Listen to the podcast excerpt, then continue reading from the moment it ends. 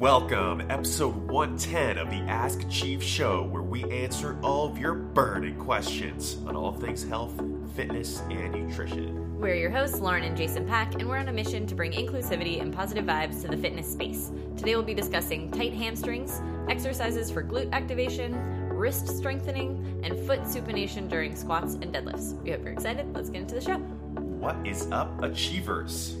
It's episode 110. Snowing in Boston. Yeah, yet again. Nice. Pretty common. Actually, it's been a mild winter. It's been very mild, actually. Yeah. We shouldn't even say that, knock on wood. Getting close to in the clear, though. It's February 18th. We got probably a couple more weeks of like potential really heavy downfall, but yeah. March is usually okay. Usually just turns to rain at that point. Yeah, we'll see. Yeah, we'll see. In class, I was teaching kettlebell class on Saturday, and I was like, we're almost halfway through February. And somebody was like, it's February 16th. I was like, there aren't 32 days in February. I was like, wait, we're more than halfway through February. It's even better. So time is flying. Things are going great. If we're a little bit delirious, it's because we thought we were out of the clear last time with Kendrick's sleep regression. But it turns out, I think it was kind of like a practice regression, because now he's really in the thick of it right now. Yeah, he's waking up every 45 minutes and like he's easy to settle back down, and so that's good, but I'm not easy to settle back down. So like there was one last night where by the time I settled him back down and got into bed and got myself to sleep, I felt like I maybe slept for 5 minutes before he was up again. I was like, oh my goodness. So like there's some ways you can settle him back down. Like usually he responds really well to just kind of like patting him and putting his pacifier in. And I was just kind of thinking, like, while I was doing that, I was like, man, it would be great if there was, like, some sort of machine that kind of, like, just pat your baby on the chest. And you can just turn it on. But, I don't know. That kind of takes out some of that nurturing. Yeah, it might just, like, he moves around and hits him in the face. Yeah, like... I don't like that idea. That seems like a dad idea. Yeah. Anyway. We ready for Yeah, let's do it. Ready for the podcast? Cool. Okay, so the first question is a two-part question. We're going to answer both because I think we can do them both fairly quickly. So the first one is from Treasured Tablespoons, and she said, hey, Lauren and Jason, I have a couple questions for the podcast. One, I have a client who, no matter what we do, struggles with extremely tight hamstrings. What are your go-to mobility/flexibility exercises for hamstrings? Two, what are your favorite exercises for glute activation? So we will start with hamstrings and then go to glutes. Yeah, as far as for people, so this is for coaches who train people with really tight hamstrings, or if this is you yourself, if you feel like you're stretching your hamstrings and they're kind of like staying in that sort of like tight state, what could be happening is that you could be kind of barking up the wrong tree. It might not be an actual flexibility or tightness issue. It might just be more of this sort of like perceived or protective guarding that your body is actually placing on your body. And so a couple things might be happening. So, you know, try this out actually. Let me have you stand up tall out of wherever you are, ideally not in a car, but stand up tall. And from there, with your whole body as one unit, I want you to very slightly lean forward. So don't just lean forward at your head or your chest. Try to have everything slightly lean forward. And then from there, if that feels pretty good, feels comfortable, try to lean forward even a little bit more. And that might start to get a little bit uncomfortable. You might start to feel your feet clench into the ground. You might feel your calves turn on a little bit. You might feel your hamstrings turn on a little bit, lower back turning on. And all these things are happening because your brain are putting brakes on you. They're putting protective measures in order for you to not fall. And so a lot of us might be standing slightly forward like that. Or if we have a little bit of anterior pelvic tilt, which is when your lower back is arched in an arched position, that extended position, that can also lead to a little bit of a forward weight shift, which means that calves, feet, hamstrings, lower back are all kind of like constantly turned on and constantly feel tight. And so what we need to do is just address just kind of resting posture a little bit. So when you are at rest and you're standing tall, do your best to try to lean slightly back. Like this is a matter of like half a millimeter, like or millimeter, just slightly back. You might feel a lot of those muscles start to kind of relax and turn off, so to speak, or kind of like just like down regulate a little bit. The other thing to do is to also work on core stability. So things like exercises like marching, dead bugging, exercises where you try to get your rib cage down, your lower back in a more neutral posture, and try to reinforce that when you do movements like squats and deadlifts and lunges and push-ups and whatever other exercises you do at the gym where you're standing will also help to kind of realign you and bring you back to a little bit more of a neutral position. But the more forward you are, a lot of those muscles just never get a break and they feel really tight. And all the stretching in the world won't help to counteract that because it's an actual neurological thing rather than a true physiological flexibility thing. Yeah, cool. I think that's really helpful. And I think that that is more often what's going on than people having tight, quote unquote, tight hamstrings. That's true, and yeah. I used to always feel like my hamstrings were tight, and I would constantly throw my leg up on a box, and I could get my leg really high. Yeah, you were ex-gymnast, so. Right.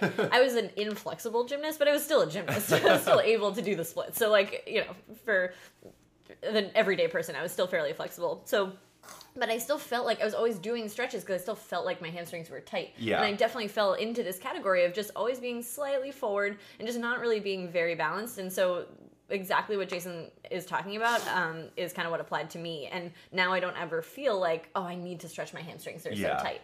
And I didn't do any stretches to actually make it feel that way. And all the people who are always throwing their leg up on a box or leaning over and just kind of trying to touch their toes and just, they do it over and over and over and over again and they always still feel tight. So obviously some of those people, it's not about stretching, it's about something else. So yeah, totally. Hopefully that helps. Yeah, and then the next question is about glute activation, right? Yep. And so we actually don't do anything super fancy in terms of glute activation. We just spend a lot of time just cueing and building awareness with glutes with just simple either double leg glute bridges or single leg glute bridges. And really the key is the execution. And so let's say you're doing a double leg glute bridge. What we have people do is, first of all, set up so that their heels are close to their butts. If their heels are further out away from their hips, what ends up happening is it puts their hamstrings in a greater position to fire and activate. So the closer they are, you shorten the hamstrings and you make it less likely for them to actually fire. So get those heels in really close. Get your feet about hip width apart. And from there, what I want you to do is keep your hips on the floor initially. Get your hands on your rib cage, that bony part that sticks out right below your chest. Get each hand on either side of your rib cage and arch your rib cage and lower back up towards the ceiling. And then from there, try to exhale and push your rib cage back down towards the floor. And do that back and forth a few times. And then from there, once you're all the way back down towards the floor, your lower back doesn't have to be flush to the floor, but your rib cage should be depressed down towards the floor. Now keep your hands there as you bridge up. Bridge up towards the ceiling, but don't worry about getting your hips up as high as possible. Just worry about getting them as high as you can without letting your ribcage flare. And what that's doing is it's really making sure that your lower back isn't compensating for your glutes and putting the pressure on your abs and your glutes. So doing it that way can really help a lot in terms of glute engagement. And then from there, the final piece to all this is if people still can't feel it after these adjustments and going really slowly, we have them put a band around their knees, or we actually put our hands right around their knees and try to push their knees in. And by pushing their knees in, that signals to their brain, okay, I need to push my knees out. Your glutes are really responsible for external rotation, which is basically the motion that happens when you push your knees outwards while your feet are in place. And that really helps to facilitate them, really helps to activate and engage them.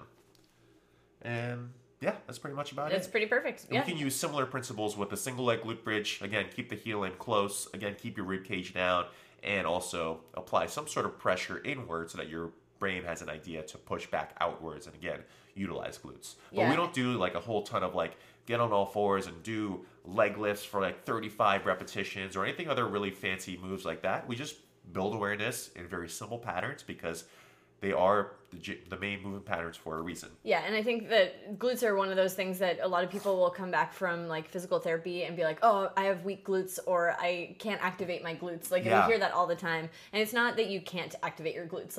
It's a muscle. It's there. You can do it. It's just about positional awareness like Jason was talking about. And so a lot of times people think oh, I have to do all these glute exercises, and they come in with 15 PT exercises with mini bands, and they're doing clamshells and side kicks and all this stuff, and it's if you just actually got your pelvis and your rib cage in good alignment and just do a bridge, you're probably good. That's true, yeah. So a lot of times you can eliminate a lot of those excess exercises just by getting yourself into a good position, and then from there you can just make it a little bit more challenging for yourself by lifting one leg off the floor and doing a single leg glute bridge, or elevating your shoulders and doing a shoulders elevated glute bridge, where it just like the demand on your glutes is a little bit harder, but you don't need to add in more and more and more exercises into the same warm up. Because if it's not working in one of those exercises, it's probably not going to work in all of them. Like you're probably just kind of out of alignment there. Yeah, so. Totally true. Cool. All right. So we will move on to question number 2. This one is from Pure8Gas. And they asked, loving your page and your easy and kind approach to things. I have scrolled through and didn't see anything. As a plus size gal, I struggle with wrist strength. I do forearm planks because my wrists are puny. I'm trying Pilates now, and something we tried today didn't work for the same reason. Is there anything I can do? Is it strength or mobility or both? Thanks, and keep being awesome. So this is super, super common, and not just for plus size folks, but for many folks who just haven't had the time under tension, basically, with their wrists in this really flexed position. And so, extended position. And so what we typically do on a daily basis is we sit at a computer where our wrist is either straight or slightly flexed down. And we very rarely go with our like hands. If you think about flexion is with your palm, like your fingers curling toward your palm, and extension is with your fingers going back toward your forearm. We're very rarely in extension. It's just not a position that we do on a daily basis anymore. And then we go to the gym and we put all of our weight onto that extended position, right? And so that's really aggressive for a lot of people, and a lot of people start to feel like their wrists are weak. And really what it is that you just haven't taken the time to build up to having your weight being weight-bearing on your wrists. Yeah, totally. And so we have, I do think we have a YouTube video that I did on handstands that has a whole wrist warm-up. Will you link that? Yeah, definitely. It has a whole wrist warm-up as a prerequisite to handstands, but it's a prerequisite really to tall planking, to push-ups, anything like that. It's a really good idea to get your wrists just moving in different planes of motion before you go right to weight-bearing on them. Yeah. She asked if it was an issue of mobility or strength. And it really just depends. Like, if you can actually get into position, then obviously it's not a mobility issue. But if you feel like your body has to compensate for a lack of mobility in your wrist, then obviously mobility is an issue. We always try to address mobility first before trying to apply strength and stability into a situation. So a lot of the drills that are in that YouTube video that I'll link in the show notes offer just a lot of gentle mobility to the wrists and will help a lot. The way that you can maybe know this is if you're able to stack your shoulder right above your wrist in a plank and hold that, even if it's only for a second, but you can hold that and it's possible, then it's probably not mobility. Yeah, that's true. If you're feeling like you have to bring your shoulders back because you can't, like, stacking them over your wrists is, like, impossible, like, it feels like there's something stuck, then that's probably a mobility issue. Yeah.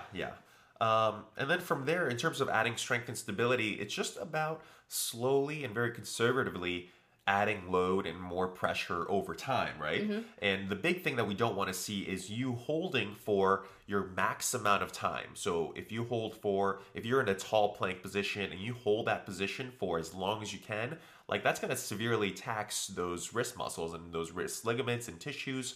So what we'd rather have you do is try to work up to holds where it gets you to a point where you're 70 to 80% of your max, or 70 to 80% fatigued, and then drop down, shake out your wrist, relax for a little bit, a minute or so, and then repeat again. And that's going to make it so that it builds this sort of strength and resiliency throughout the tissues, but it doesn't overload them either, because we don't want to overload these areas, because it can develop into tendinitis and stuff like that. So we want to make sure that we're constantly dancing below that line. Yeah, and if you're in a class setting, so like if you're in a Pilates class, for instance, and they're just doing holds, you can start in, let's say they're doing a tall plank hold, start in a tall plank, do it for, like Jason said, get to about 70%, and then you have two options. You can either, if you want to keep going with the class, you can drop down to your knees. That takes a little bit of the weight off. It kind of makes it so that it's not quite as much pressure, or you can drop down to your forearms. So you have kind of two ways of modifying, so that you start out in that position, but then you modify to meet yourself where you're at. Yeah, and then over time, with each week, you can try to just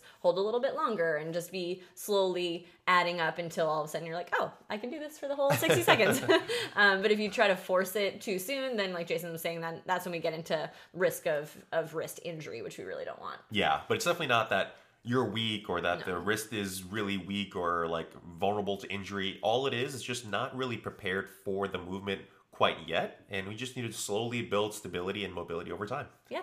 Cool. All right, awesome. And then our third question is from Marissa.Reese, and she said, I do have a question. My left foot rotates onto the outside of my foot when I squat or deadlift. My ankle rolls out laterally, and the entire medial foot lifts off the ground. I've been working on quote-unquote spreading the ground and gripping my toes to the earth, but it doesn't seem to be helping much. How do I fix this dysfunction? Okay, this is a really good question, and it seems like they kind of are aware of just general strength training principles, just by the fact that she understands to grip the floor and root into the ground and spread the floor and all those different cues. So it's definitely not a matter of being totally unaware, right? Yeah. So I think the first and easiest fix is to basically get to a point where your foot is flared out where it doesn't roll onto the outside of the foot. So let's say you're in a position where your foot is flared out 5 to 10 degrees or so, and you find yourself rolling to the outside of the foot. Just try out 15, 20, even 30, 35 degrees and match it on the other side. And that really should take care of it for the most part. Now, the second part to this, where it's actually more of a true fix, is get your foot, and ideally barefoot without any socks, just on the floor, and have it so that the point right below your big toe, which I think people refer to as the big toe mound, and the point below your pinky toe mound, and your heel. Those 3 points make up what's known as your foot tripod or your short foot. Try to keep pressure along those 3 points and bear down into the floor. And don't grip with the toes, just grip with your actual foot. And now from there, slowly push your shin and your knee off to the side, the lateral part of your foot towards your pinky toe, and you should feel like this little sort of stretching sensation on the bottom of your foot where it's trying to maintain contact with all 3 points. And you'll find that your big toe mound really wants to pick up and lift off as you drive that knee off to the side, but really do your best to keep that big toe mound glued to the ground. And this is a way that you can drive some foot mobility as well. It sounds silly, but your foot can lack some mobility in that direction. So do your best to do, like, let's say, 10 to 15 reps or so, and I think you'll find some benefit there. But in the meantime, you don't want to just stop squatting and stop deadlifting. Just flare your feet out a little bit, and that's totally fine. And then as your mobility starts to improve, you can bring your feet further and further back in if that's something that you want to do. Yeah. I think that's perfect. Those are the two go-tos that we would usually say. Because it's on one side, I would just wonder if she's tested out her ankle mobility in each direction, and just see if there's a discrepancy from one side to the other. If that's the case, you can just do a couple extra ankle mobility drills on the side that's a little bit tighter. Just whenever there's something that's one-sided, we want to just look into that a little bit further, just out of curiosity of like what could be causing that. But like Jason said, just matching it with the other foot. So if your left foot needs to flare out a little bit more, just match it with your right foot, and then everything should still kind of stay in good shape. Yeah, I'll load the we also have a YouTube video on ankle mobility, so I'll load that in the show notes as well. All right, cool. All right. So I believe those are all of our answers to your burning questions for today. Thank you so much for sending those in. And if you have any questions of your own, shoot us a DM on Instagram at AchieveFitnessBoston. If you like the podcast and you wouldn't mind leaving us an iTunes review, we would be very, very grateful for that. And until next time, peace, love, and muscles. Perfect timing because Kendrick is crying now.